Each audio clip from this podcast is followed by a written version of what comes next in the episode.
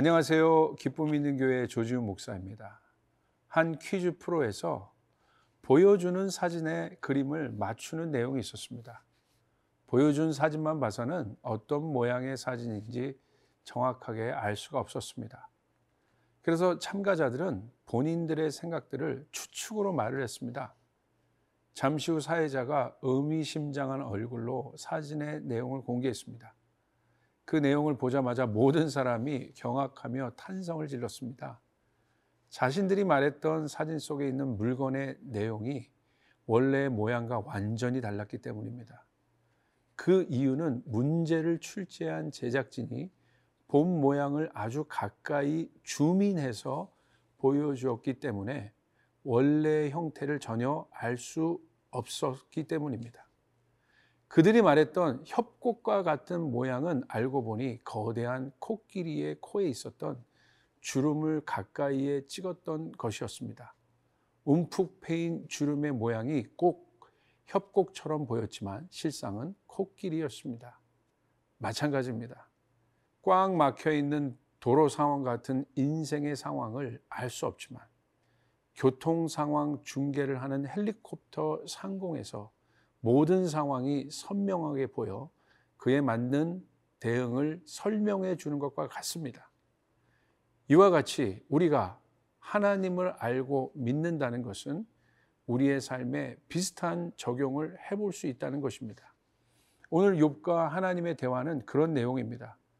욥과 세 친구의 대화 속에 있었던 상황에 대한 해석을 두고 하나님이 욥에게 직접 나타나셔서 질문하는 내용입니다.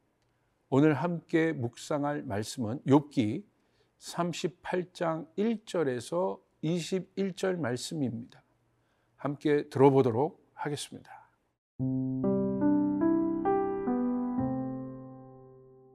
욥기 38장 1절에서 21절 말씀입니다. 그때에 여호와께서 폭풍우 가운데서 욥에게 말씀하여 이르시되 무지한 말로 생각을 어둡게 하는 자가 누구냐? 너는 대장부처럼 허리를 묶고 내가 네게 묻는 것을 대답할지니라. 내가 땅에 기초를 놓을 때에 네가 어디 있었느냐? 네가 깨달아 알았거든 말할지니라. 누가 그것의 도량법을 정하였는지 누가 그 줄을 그것의 위에 띄었는지 네가 아느냐 그것의 주추는 무엇 위에 세웠으며 그 모퉁이 돌을 누가 놓았느냐? 그때에 새벽별들이 기뻐 노래하며 하나님의 아들들이 다 기뻐 소리를 질렀느니라. 바다가 그 모태에서 터져 나올 때에 문으로 그것을 가둔 자가 누구냐? 그때에 내가 구름으로 그 옷을 만들고 흑암으로 그 강보를 만들고 한계를 정하여 문빗장을 치르고 이르기를 내가 여기까지 오고 더 넘어가지 못하리니 내 높은 파도가 여기서 그칠지니라 하였노라. 네가 너의 날에 아침에게 명령하였느냐? 새벽에게 그 자리를 일러 주었느냐? 그것으로 땅끝을 붙잡고 악한 자들을 그 땅에서 떨쳐버린 일이 있었느냐 땅이 변하여 진흙에 인친 것 같이 되었고 그들은 옷같이 나타나되 악인에게는 그 빛이 차단되고 그들의 높이 든 팔이 꺾이느니라. 네가 바다의 샘에 들어갔었느냐? 깊은 물 밑으로 걸어 다녀 보았느냐? 사망의 문이 네게 나타났느냐? 사망의 그늘진 문을 네가 보았느냐? 땅의 너비를 네가 측량할 수 있느냐? 네가 그 모든 것들을 다 알거든 말할지니라. 어느 것이 광명이 있는 곳으로 가는 길이냐? 어느 것이 흑암이 있는 곳으로 가는 길이냐? 너는 그의 지경으로 그를 데려갈 수 있느냐? 그의 집으로 가는 길을 알고 있느냐? 네가 아마도 알리라. 네가 그때에 태어났으리니 너의 횟수가 많음이니라 욥기 37장에 나타난 엘리후의 질문은 전능하신 하나님을 연약한 인간이 찾을 수 없다는 것이었습니다. 그런데 오늘 1절을 보니 그렇지 않습니다. 하나님이 우리를 찾으십니다. 그때 여호와께서 폭풍 가운데서 욥에게 말씀하여 이르시되 하나님이 직접 나타나셔서 욥에게 말씀하십니다. 그렇습니다. 어려운 상황에 갇혀 하나님을 만날 수 없는 것처럼 느껴진다고 해도 낭망하지 말아야 합니다. 하나님은 우리를 찾는 분이시며 만나는 분이시며 답을 주시는 분이시라는 확신을 가져야 합니다. 아가서에서도 보면 신랑이 신부의 시야에서 잠시 사라지는 장면이 나옵니다. 그 이유는 미성숙한 신부의 성숙을 위해 일부러 신랑이 신부의 시야에서 사라져 자신만을 온전히 집중하게 하기 위함입니다. 신랑으로 표현된 예수님은 우리가 온전히 주님만을 집중하게 하기 위해 침묵하실 때가 있습니다. 욥처럼 많은 질문을 해도 답을 얻을 수 없는 상황에서 명심해야 할 것은 하나님은 우리와 함께 하신다는 것입니다. 그리고 가장 적당한 때에 오늘 욥에게 폭풍우 가운데 나타나셔서 말씀하신 것처럼 하나님은 선명하게 말씀하시고 우리와 만나십니다. 폭풍우 가운데서 말씀하신다는 것은 폭풍우 속에서는 말을 해도 사실 강한 바람과 비로 인해 어떤 음성도 들을 수 없습니다. 그런데 하나님은 가능하십니다. 어떤 소리도 들을 수 없는 어려운 상황에서도 하나님은 우리에게 말씀하신다는 사실을 잊지 말아야 합니다. 그 다음 2절로부터 3절을 보시면요. 하나님의 질문에 대하여 아주 중요한 것을 우리에게 요구하십니다. 무지한 말로 생각을 어둡게 하는 자가 누구냐? 너는 대장부처럼 허리를 묶고 내가 내게 묻는 것을 대답할지니라. 2절을 우리가 좀 이렇게 집중해서 보시면요. 하나님은 무지한 말로 생각을 어둡게 하는 자가 누구냐라고 질문하십니다. 여기서 주목해야 할 단어가 무지와 생각이라는 단어의 비교입니다. 생각은 무엇을 말하겠습니까? 생각이 중요합니다. 사람은 생각한 대로 행동합니다. 어떠한 생각이 있느냐가 그 사람을 말하기도 합니다.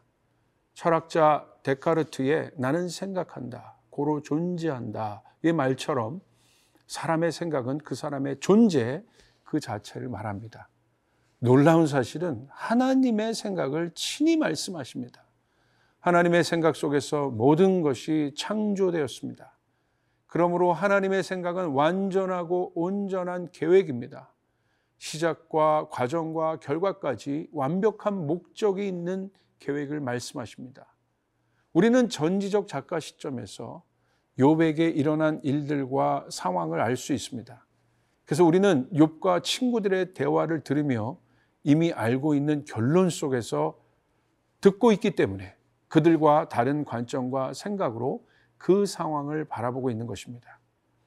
하나님께서 욥의 친구들과 욥의 대화와 질문을 평가하십니다. 무지하다라고 말씀하십니다. 여기서 말하는 무지란 나는 모르겠습니다라는 겸손의 태도가 아니라 마치 다 알고 있는 것처럼 말하는 인간의 잘못된 태도에 관한 것입니다. 하나님이 직접 개입하셔서 한마디로 그들의 모든 논쟁을 무지하다라는 단어로 정리하십니다. 그리고 3절에 아주 중요한 것을 물으십니다. 3절. 너는 대장부처럼 허리를 묶고 내게 묻는 것을 대답할지니라. 대장부처럼 허리를 묶고 하나님의 질문에 대답하라는 것은 하나님의 질문에 대한 우리의 태도를 묻는 것입니다. 허리를 묶는다는 것은 육상 경기 앞에 출전한 선수가 신발끈을 동이듯이 마음의 각오를 단단히 하는 것을 말합니다. 하나님의 신령한 생각은 바울이 고린도전서 2장에서 언급한 것처럼 인간의 지혜로 알 수도 없고 깨닫지도 못한다고 말하고 있습니다. 이 엄청난 하나님의 생각 앞에 인간은 진중하게 마음을 단단히 먹고 대답해야 하는 것입니다. 왜냐하면요. 하나님의 말씀은 1.1핵도 버릴 수 없는 진중한 말씀이기 때문입니다. 우리가 하나님의 말씀을 듣는다는 것은 바로 그냥 듣고 흘려보내는 것이 아니라 마음을 단단히 먹고 들어야 합니다. 소중히 들어야 합니다. 그리고 한 말씀도 흘려보내지 않겠다는 마음의 태도로 들어야 합니다. 마음을 단단히 먹고 들어야 하는 하나님의 말씀이 얼마나 소중한지 알아야 합니다. 그래야 우리는 하나님을 이해의 영역이 아니라 신뢰의 영역에서 만날 수 있습니다. 사랑 우리 성도 여러분, 한번 고백해 보실까요? 나는 하나님을 이해하지 않고 신뢰합니다.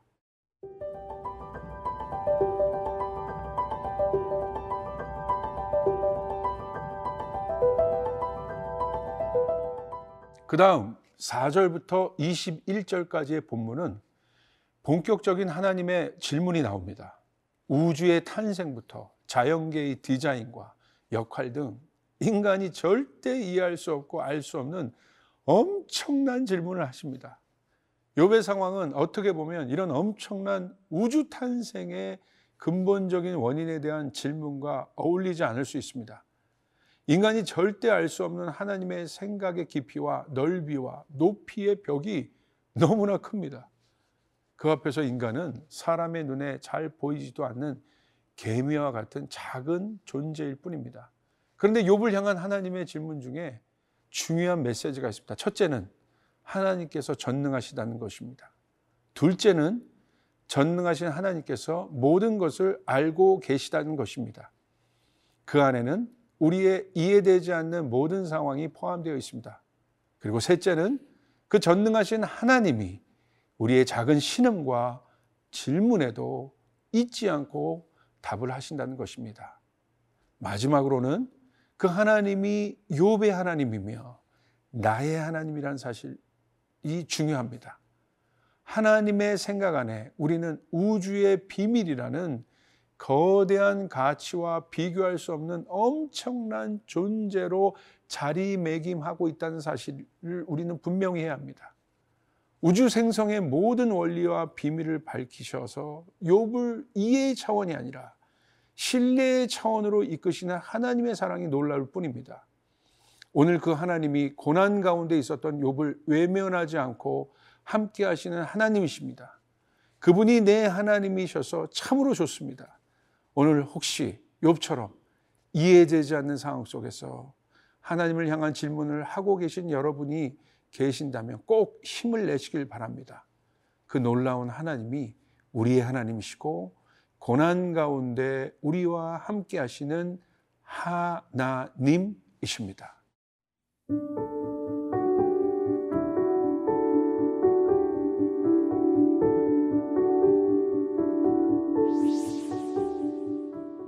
사랑의 하나님 감사합니다.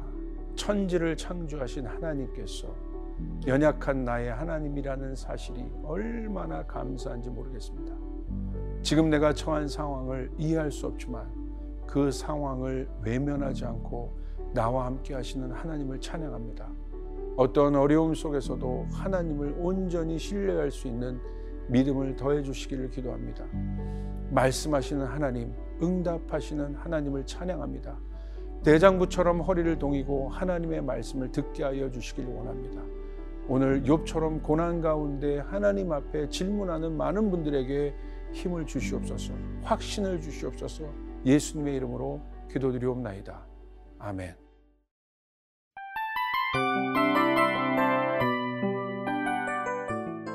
이 프로그램은 청취자 여러분의 소중한 후원으로 제작됩니다.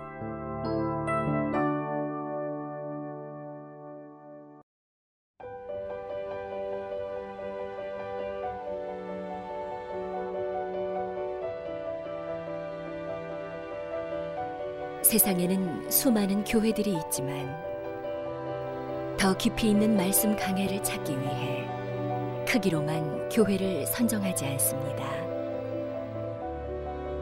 보다 좋은 영적 콘텐츠를 더 많이 나누기 위해 방송비를 받지 않습니다. 1년 365일 복음만 전하고 싶어서 우리는 광고를 하지 않습니다. 온누리의 복음을 땅끝까지 CGN TV와 함께 땅끝 선교사가 되주세요